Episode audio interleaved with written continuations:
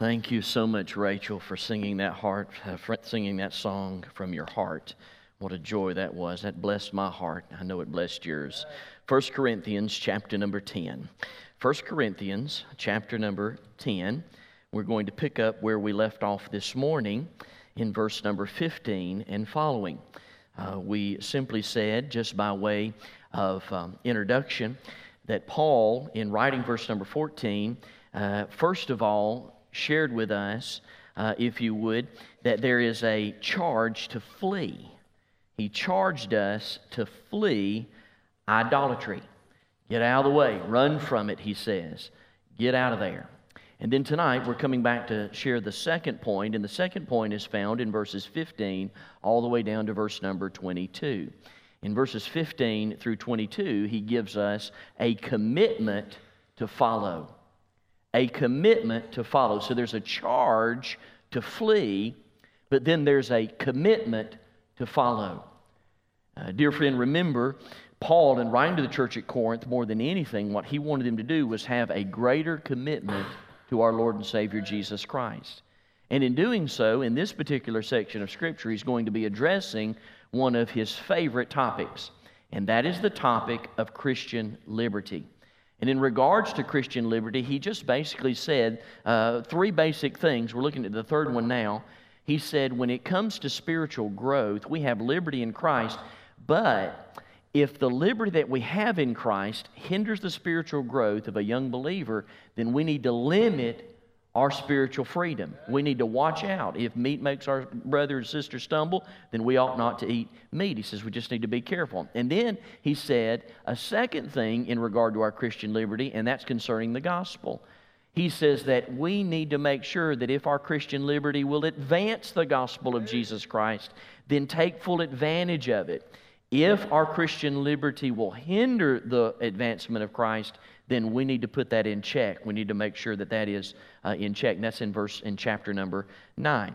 But here he says in this particular passage of scripture that we need to make sure that we're walking with Jesus every day because if not, we could fall into the trap of idolatry.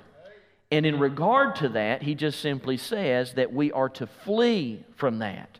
And we found in verse number 14 of chapter 10 he says that there's three things there. We said, first of all, in that, that text, he says, My dearly beloved. We just simply said that was a dearness in the charge, that he loved them. He loved the church at Corinth, regardless of how wicked they were. They were saved by grace and they were growing up in Jesus Christ. And he says, I deeply, deeply love you. You're dear to me.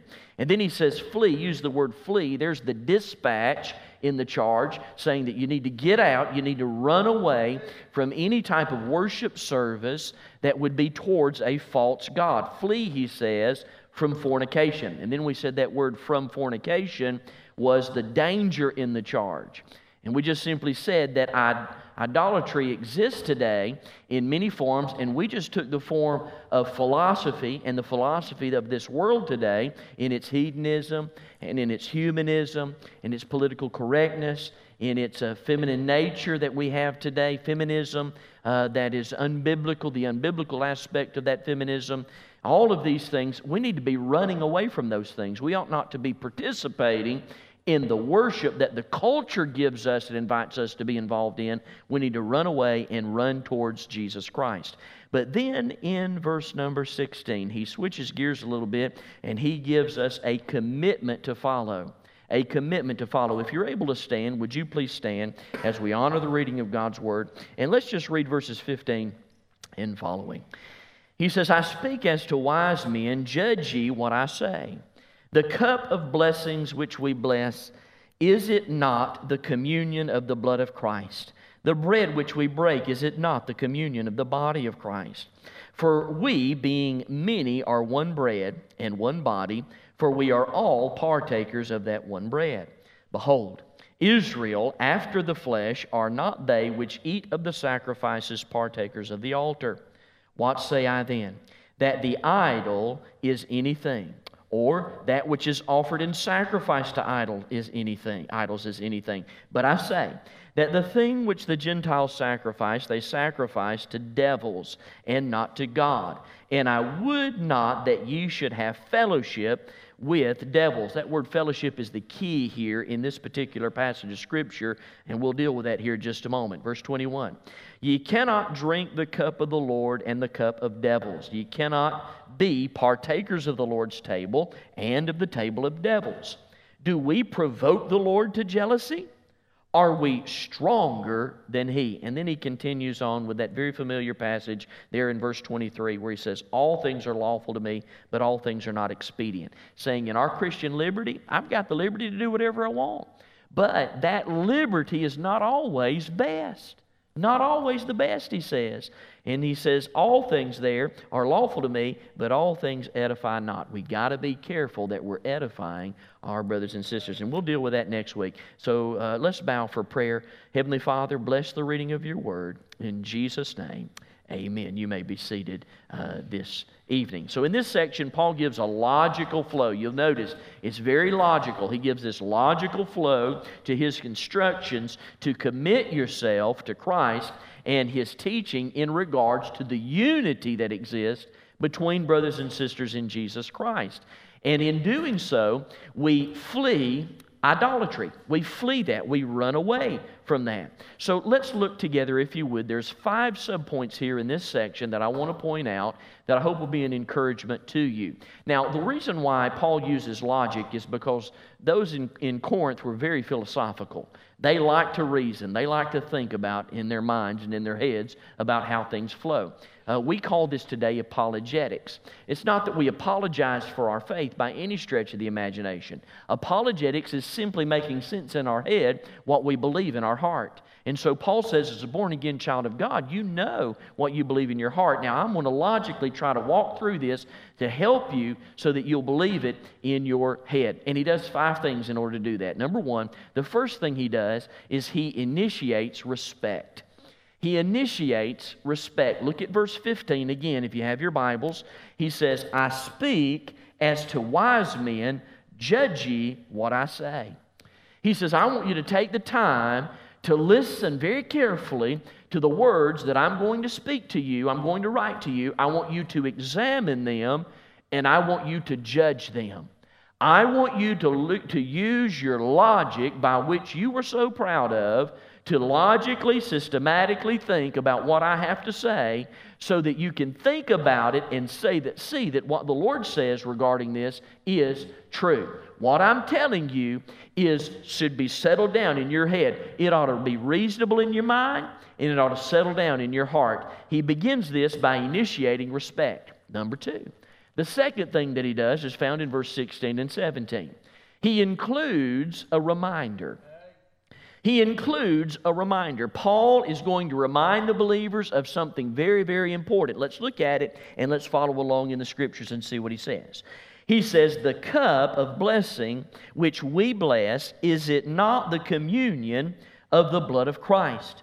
The bread which we break, is it not the communion of the body of Christ? For we, being many, are one bread and one body for we are all partakers of that one bread. So, here I want you to see in this particular passage of Scripture, Paul is making a point to connect the dots in regards to communion or the Lord's Supper and the unity that we share together in this wonderful, wonderful ordinance that the Lord gave us. Remember, God gave us two ordinances. Uh, Jesus gave us two ordinances baptism and the Lord's Supper. Baptism is a picture. We see this. We saw at the 11 o'clock hour, uh, Brother Bob, as he was baptized, and I made a very, very serious mistake in that first hour. I should never uh, publish the age of anybody. I said he was 80. He's actually 70. So, but the bottom line is simply this: uh, he was baptized this uh, morning, and so excited about being baptized. By the way, he was buried in the likeness of his death and raised in the likeness of his resurrection. Talking about Jesus. So we saw a beautiful picture of the death of Jesus Christ as the water intersected his body, the burial of Jesus Christ as he went under the water, and the resurrection of Christ as he come up out of the water. It's a picture of the death, burial, and resurrection of Jesus Christ. It's an identification. Just as I'm wearing a wedding ring today, this identifies me as being married. So too, baptism identifies me as being a child of God. I'm a born again child of the king. And so that's an ordinance that God gave us. And then the second ordinance that we have is that of the Lord's Supper. Man, I tell you what, I am so grateful that we get to fellowship around the Lord's table at the Lord's Supper and our communion services. There's been very few since I've been here over the past four years where we didn't have somebody saved at our communion service. And that's when people should be saved. Why? Again, it's a picture. It is a picture of the blood of Jesus. It's a picture of the, uh, if you would, of the body of Jesus. And we think about, and the Bible tells us, Jesus said, Remember, as often as you do this, remember me. Remember me. And when you remember what the Lord did all those years ago, born of a virgin, dying on the cross, being buried, and on the third day, coming up from the dead. When you think about those wonderful uh, doctrinal truths, no wonder the Holy Spirit grips hearts and people come to know Christ as their personal Savior and Lord. So he's reminding them of this oneness that we have when we come to the Lord's table and we celebrate our common salvation and eternal life that is only found through the body and the blood of Jesus Christ. We are remembering and fellowshipping together. I'd love for you to take your, your pens and look at verse number 17 again. Uh, for he says there in that text, he says, For we being many. There's a lot of believers all over the world. And all the believers all over the world have been commissioned and encouraged by Jesus Christ to partake of the Lord's Supper, to practice this ordinance. And so he says, We being many all over the world, Church Universal, are one body. We're one body. Uh, he says there, uh, being many, there's one bread and one body. Uh, he says we partake of the one bread. What is that? Jesus was the only one. He's the only one. He was one bread. We partake of the bread of life. He's the only bread of life, and we are one body. That is, we are one, one church, for we are all, he says, partakers of that one body. Every church that uh, it, Jesus is the center, the Word of God, the true church that participate, we are all one body. Uh, we uh, have, uh, and I wouldn't dare embarrass anybody that's here. We have guests tonight, and, and, they're here visiting with us, and they are part of one body. They're members of another church, and many of you are members of another church, but you're part of the one church universal, the church of Jesus Christ. And for that, we praise God for. He includes a reminder. He says, Remember you were one with the body and blood of Jesus Christ. We partook of this one bread. There's this sharing, if you would. Now, number three, here's the third thing he does. He, remember, he's logically making his way through his argument. It's found in verse number 18. The next thing he does is he initiates a relationship. He initiates a relationship. Look at what he says in verse number 18. He says, Behold. That word behold there is an attention getter. He's wanting them to listen to what I'm saying. It's like he's clapping his hands. It's the word behold is almost as if it's like when you put your hands on your children's shoulder and say, All right, boys, listen to me. All right, sweetheart, listen to what I have to say. I need you to listen. Behold, he says, Israel, after the flesh, are not they which eat of the sacrifices partakers of the altar? What's he saying there? He says, I want you to think about it in regards to Judaism. And remember, he's, he's going to be discussing this issue, participating in pagan worship services just to get the meat that, that comes out of that. And he says, right here, he says, I want to use Israel as my example. He says, Israel after the flesh are not they which eat the sacrifices partakers of the altar? That is, when they made the sacrifice, after the sacrifice was made, the priest got a little bit. The one that made the sacrifice got a little bit. And they partook of that sacrifice on that day. It was an act of worship. And so he says there in the text, he says, I want you to remember that because that relationship, if you would, was a relationship between Israel and God. And so, what he's telling us here in this passage of Scripture, he says, likewise, the sacrifice to an idol is also to identify with that worship service, to participate with the idol worship, and to participate in such a, uh, such a way that you're part of that worship, you're part of that sacrifice. Paul is saying that it is inconsistent for believers to participate in any expression of worship that is apart and contrary to worshiping Jesus Christ, our Lord and Savior. Now, let me just apply it if I could, because what Paul is saying here in this New Testament day is simply this Don't buy the meat sacrifice the day of that sacrifice. They're worshiping in there. Don't get into that worship service and they sacrifice that animal and you get a little bit of that meat. Don't do it on that day. You need to limit your Christian freedom on that day. And there's a reason why. Because there's a relationship there. You're participating in that worship. Same is true here when we partake of the Lord's Supper. We're participating in that worship together. We're worshiping our Lord and Savior, Jesus Christ. So he indicates that relationship. Then, number four, watch this very quickly. Verses 19, 20, and 21. He insists on a rejection. He insists on a rejection. Look at what the Bible says in verse 19 as we make our way through the text. He says there in verse number 19, What say I then? That the idol is anything or that which is offered in sacrifice to idols is anything. Now, let me stop right there and say something parenthetically. Verse 19 is a reference to chapter 8, verse 4. Let's go over there and look at it, and let's remember what he said. Remember, this whole thing started in chapter 8, verse 1. This whole argument, this whole teaching that Paul's giving here in regard to our Christian liberty, the liberty that we have in Jesus Christ, started in chapter 8, verse 1. And the subject was just simply this the question Paul, can we eat the meat that was offered to sacrifices? Can we do that? Is that legal? Will we be in trouble with God if we do that? Because what was happening is you had some believers that was going, you better not eat that. You better not do it. That, that was sacrificed to, to, to uh, whatever God uh, that was there, little g, that day. Don't eat that. Don't eat that sacrifice. And then you had others that said, oh, come on. That, that idol's not real. This food is discounted. Look, it's in the meat market. It's really good. It's prime, prime rib. It's going to be good. Let's get it. And so you had these two conflicting things going on. And so Paul picks up on But look what he says in chapter 8, verse 4. He says, As concerning therefore the eating of those things that are offered in sacrifice unto idols, we know that an idol is nothing in the world, and that there is none other God but one. For though they be that are called gods, whether in heaven or earth, as there be gods many and lords many, but to us there is but one God the Father, whom are all things, and we are in him, and the Lord Jesus Christ, by whom are all things, and we by him. Paul just simply says this.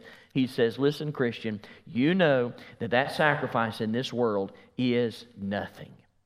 And it's okay to eat. But, and again, he treks on down chapter 8 and says this It's okay for you to eat it and buy it out of the meat market, but if it hinders the spiritual growth of a young Christian, do not buy it. Don't buy it. You're hurting that individual's being raised up in Jesus Christ. Don't do it. And then again, he takes it a step further in chapter number 9 when he just says this he says, if your spiritual freedom advances the gospel, that is, you go into the meat market and you buy that uh, piece of meat that was offered to an idol, knowing that it was nothing, he says, you buy that, and the clerk behind the desk says, I thought you were a Christian, and the door opens and you can share the gospel with them and they get saved. He said, go for it, man. That's an advancement of the gospel. But if you go in there and that guy is not open to the gospel of Jesus Christ, says, I can't believe that you're buying that, then put it back and say, well, just give me that secondhand stuff over over there. Uh, I'll, I'll take the bologna. Just give me the bologna, and I'll, I'll, I'll come back later uh, when you're ready. He says, limit your spiritual freedom in that regard. And now, here in this text, he takes it a step further, not contradicting himself, but what he's saying is do not participate in a worship experience where they're sacrificing the idol and you buy the meat directly off of the altar. You are participating in that, uh, in that activity. And look at what he says there. He goes on to say, uh, if you would, in verse number 20, But I say that the thing which the Gentiles sacrifice, they sacrifice to devils and not to God.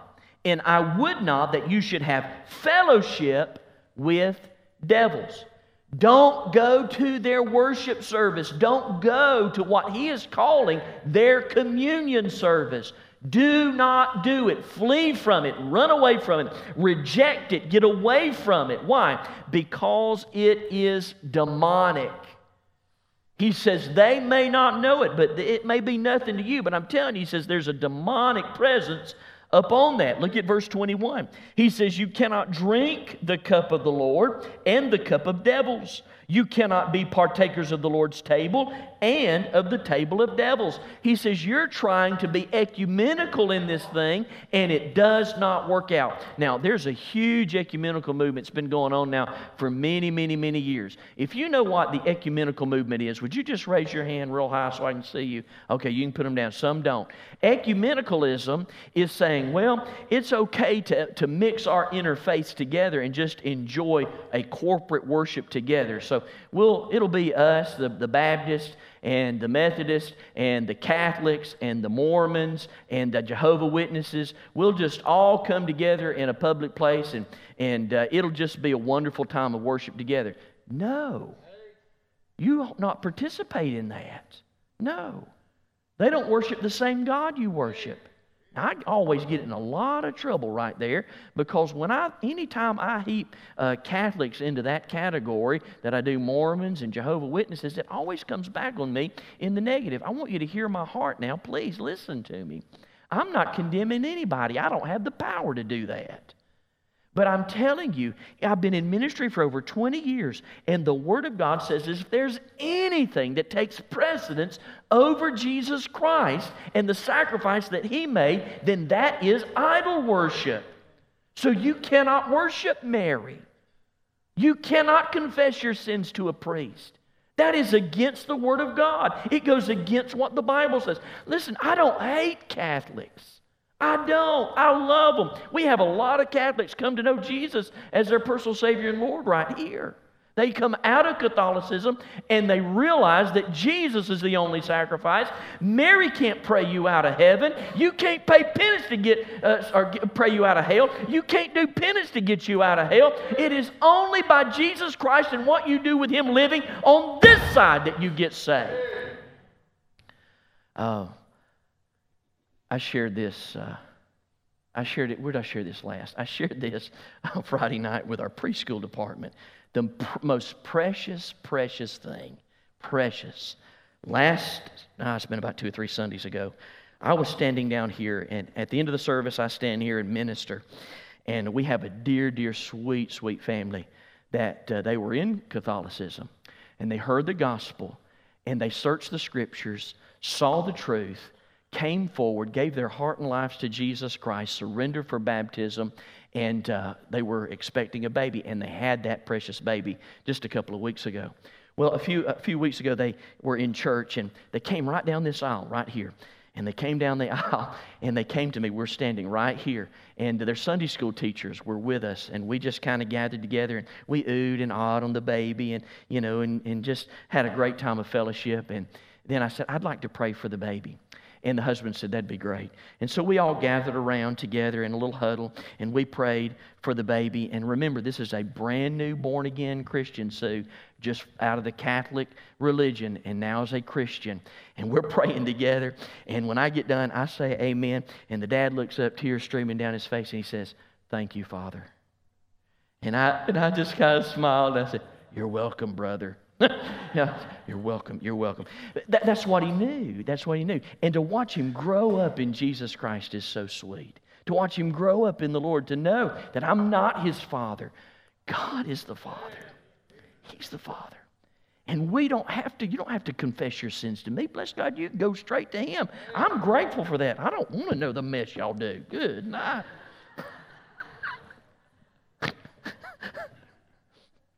He initiates this rejection. He says, Listen, you got to understand that there are demons, it's demonic to participate in something like this. He says, These idols represent that which is demonic. Demons are the spiritual force behind idolatry. That's what he's saying here in the text. Those who sacrifice to idols sacrifice to demons. When worshipers believe an idol represents an actual God, little g, Satan sends one of his demons to act out the part of that imaginary little God. There is never a God behind the idol. Did you hear what I said? There is never a God, little g, behind an idol, but there is always a spiritual force. And that spiritual force is always demonic. So you believe in demons, Pastor? You better believe I do. Man, I tell you what, some of the things that I've seen as pastor, been called to houses, man, it'd curl the hair on the back of your neck. I'm telling you, it's real. I've, I've seen it. I've seen spiritual battle, been involved in spiritual battles. And I'm here to tell you one of the things that I say when I come in some of those areas is that you need to get rid of those idols. You need to get those things out of the house. I shared uh, uh, with, uh, I believe it was the early service, I had a dear, sweet lady who's uh, received Jesus Christ as her Savior. She too came out of the Catholic uh, religion. And she uh, got with Judy, and Judy called me up and said, Pastor said she really needs to talk to you. Can you meet with her? I said, Where are you at? She told me where she's at. I said, Y'all got some time right now? She said, Yeah. I said, Y'all come on over. She came over to my office with her, and they both sat down in my office. And this is what she said. Now, she's a new believer in Jesus Christ. She too said, She said, I searched the Scripture. I've searched the Scripture. I've seen that Jesus is the Messiah. He's the only way to get to heaven. She says, I've given my heart and life to Jesus Christ. I know that when I die, I'm going to heaven. She said, Here's the problem that I have, Pastor. After I got saved, when I walked in my house, I noticed all the idols. I said, What are you talking about? She says, We got candles in our home that have Mary on them. We've got little figurines of Mary. We even have pictures and symbols of Jesus on the cross. I see those things, she said, and they're idols. What I know about Jesus is he's not on the cross. He is not on the cross. He died once and for all that we all might be saved. One time, he's not a continually, perpetually on some spiritual cross uh, being sacrificed for our sin. No, he did it once for all. She said, I know this about Mary. Mary had other children. She was not a perpetual virgin her whole life, and even still today. She was a virgin when she had Jesus, but she was not a perpetual virgin. And with that said, she is not some form of, of minor deity by which we pray to. And right there, she spilled the beans, man. She said, This is what I'm asking you to do, Pastor. I'm asking you to pray for my husband. Because those idols will never get out of the house until he gets saved. So we're praying for her husband that he'd come to a saving knowledge of Jesus Christ. She'd get those idols out of the house. I want you to notice here, if you would, the rejection there in verse number uh, 21, where he says just simply this. He says, Ye, talking about the church, he says, Corinthians, you cannot drink the cup of the Lord and the cup of devils. You cannot be partakers of the Lord's table and the table of devils. He said, You just can't do it. You can't do it. And then watch this. He goes to this last one, and I close he uh, interjects a reason. Verse 22, in the form of two questions, is the reason why he says all this. Look at what he says there. He says, Do we provoke the Lord to jealousy? And then he says, Are we stronger than he? Being the, are we stronger than, than God? So Paul brings his thoughts to this conclusion by asking these two questions. Question number one Do we provoke the Lord to jealousy? God has a healthy jealousy for you. It's healthy. It's divine. Can I let me put it this way if I could illustrate it. The relationship, those of you that are married, that you have with your spouse, there's a healthy jealousy that exists between you and your spouse. There's a healthy jealousy that's there. Uh, many times, though, what happens when we get our eyes off Jesus and we take our eyes off of the healthy jealousy that exists between our relationship, a lot of times we'll put our, our uh, uh, uh, relationship on somebody else, and then it becomes unhealthy. When it comes to God, He has a healthy jealousy for you that's holy. It's not sinful. Of course, God cannot sin. But simply, God just simply says this I will have no other competition. I will not have any other competition. This is why God said to Israel, listen to this Deuteronomy chapter 32, verse 21. God said this to Israel. He said, You, Israel, have made me jealous with what is not God. says, They have provoked me to anger with their idols. What made God uh, so jealous that he did something about it? The idols in their life. The idols in their life cause God to act upon and discipline his children. Did you know that that has not changed? It's still the same today. As a matter of fact, when you come to the ultimate conclusion, it's found in Revelation chapter 21 and verse 8. John, writing on the Isle of Patmos, listen to what he said. He said this He says, But the fearful, the unbelieving, and the abominable, and murderers, and whoremongers, and sorcerers, and idol- uh, idolaters, uh, and all liars shall have their part in the lake which burneth with fire and brimstone, which is the second death. You provoke the Lord in his jealousy, his holy jealousy, there will be chastisement. He said, uh, idolaters, they will burn and have a second death. Number two, look at question number two, and I'm close. I'm out of time, I see. He says this Are we stronger than He? Are we stronger than God? Do you really think that you're more powerful than God? I'm going to be honest with you. I've argued with the Lord many times throughout my Christian life. Could I say this? I have never won an argument with the Lord. I've never won. He has won every single argument. And basically, what it boils down to is me surrendering to Him and saying, God, I was selfish. I was trying to do my own thing. I release that to you. God will not allow uh, idolatry to go unpunished, and no one can escape it. Even his own children, even the New Testament Christians could not escape this in regards to what they were going through. So, how, what, are you, what are you saying? Well, these Christians, these Corinthians, had done this, and they were paying the price with their health and with their life. You see, Paul's about to move in chapter 11, he's about to move into this area of communion, the Lord's Supper. But I want you to notice something that he says in 1 Corinthians chapter 11 in verse 30 that's worthy of our attention as we prepare to go into this section. Look at what he says there in uh, chapter 11 in verse number 30. He says this For this cause many are weak and sickly among you, and many sleep. Now, that word sick there means that there's diseases in the camp. That word sleep there means that they have died. What he's saying there is some of you partook of the Lord's Supper in an unworthy manner, and because you did so, you're sick and you're dying. Now, what kind of unworthy manner were they participating in? Chapter 10. They really thought that they could go into these worship services, this ecumenical service, if you would, and participate in this false God worship and have an idol in their lives, and God was going to be okay with it. You know, there's a religion out there today that says the same thing. It says, you just be the best you you can be. It's called universalism. You just do whatever you want to do. You just be the best, uh, uh, be the best Buddhist you want to be. Bless God, we're all going to the same place. So you just be the best Buddhist you're going to be. When we get there, God's going to make everything right. No, listen to me. God's already made everything right. And He's already made everything right through Jesus Christ. And He tells us in the Word of God that today's the day of salvation.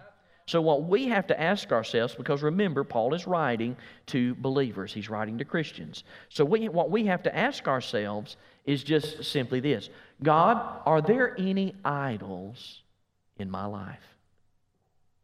Are there any idols in my life? Remember, an idol is anything that will take your loyalty and trust off of God and onto that object, idea, philosophy, sport, whatever, occupation, whatever it is. Is there anything in that in my heart? Man, I was so encouraged this morning after church. I, I bet I had David three or four people stop me. I mean, just pull me to the side and say, hey, that passage of scripture really got me today. And I said, really, tell me about it. I said, You know, when you were talking about social media and waking up and just jumping on social media and, and not really spending time with the Lord, I said, Man, that really got me because I realized I'm doing that. I, I am not, I have, I have sacrificed the time that I was spending with the Lord to being on social media.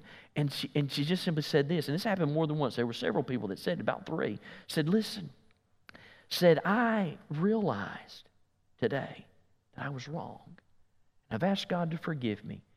And I'm going to take just a little hiatus. I'm going to do a little fast on social media so I can get my quiet time back in order. Well, I'm going to tell you what, that right there is what needs to happen. God, are there any idols in my life? And if God says yes, this right here, and he puts his finger on this right here is an idol in your life. You're spending more time with this. This is taking your attention off of your Bible study. It's taking your attention off of me. It's taking your loyalty to me away. It's taking your trust to me away. This little thing right here has become an idol in your life. And we need to confess that as sin. Take a little fast from it. While you're fasting, focus on Jesus. I want to make sure that I'm. Uh, I, I want to be balanced in this message. I'm not saying Facebook's the devil. Man, we reach a lot of people on Facebook. Uh, we, man, that's a, it is a great tool, but it becomes an idol when it overtakes us. And we're spending more time in social media rather than more time with the Lord. We're not spending any time with the Lord because we're doing social media. So that seems to be one of the major issues. It used to be television, you know. Uh, it's not really television anymore, to be honest with you. In fact, we just cut our TV off. I send in dish back because every time I turn around, what's my kids doing? They're looking up YouTube videos. Bless God, YouTube, YouTube. That can become an idol in your life. I want to ask you this. Will you search your heart? Will you ask God, God, is there any idols in my life? Is there anything that I need to flee from? Because he's, remember, he said two things. There's a charge to flee. He says, run away from it. And then he says, make sure you're committed to the right worship service. You're committed to the right, the Lord's table, the right oneness, not being associated with devils. Let's bow for prayer. Maybe you're here tonight and maybe you don't know Jesus Christ as your personal Savior and Lord. My heart's desire is tonight you've seen the truth in the Word of God, where Jesus said He's the only way. And tonight, you'll receive him as your, your, personal Savior and Lord. Right where you're sitting tonight, the Bible says in uh, Romans chapter 10, verse 9, that if you'll confess with your mouth the Lord Jesus and believe in your heart that God raised him from the dead, thou shalt be saved. You can be saved today by confessing with your mouth and believing in your heart. Would you do that tonight, dear friend? Would you do that? Would you say something like this to the Lord? Lord, I know I'm a sinner. I believe you died on the cross for my sins. This evening, I ask you to save my soul. Thank you for saving me.